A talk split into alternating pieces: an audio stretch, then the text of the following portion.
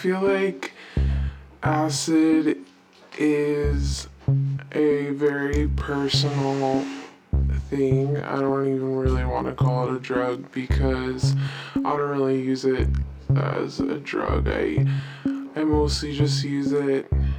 as like something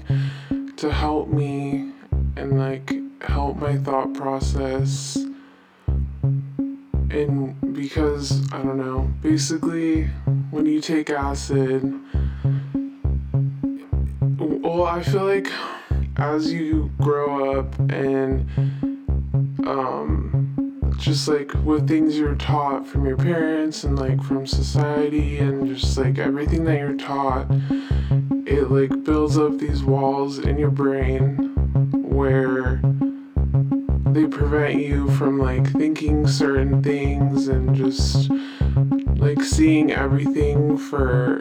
for what it really is. And i feel like with acid it just like breaks down all those barriers and allows you to explore parts of yourself and in your mind that you wouldn't normally explore. Um i feel like is also a good reminder that the world is not such a shitty place it definitely helps you see beauty in things that you would just normally overlook. And um, I feel like it also brings out like your inner child, and it's just really cool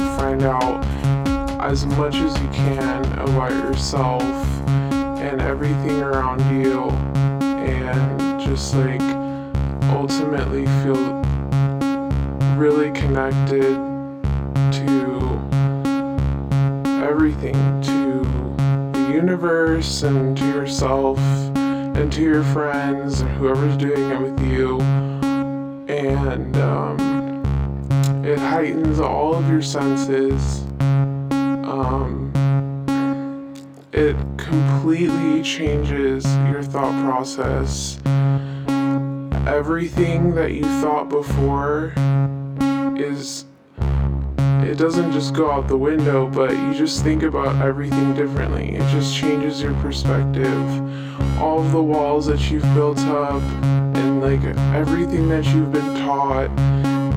by everyone around you and like school and all your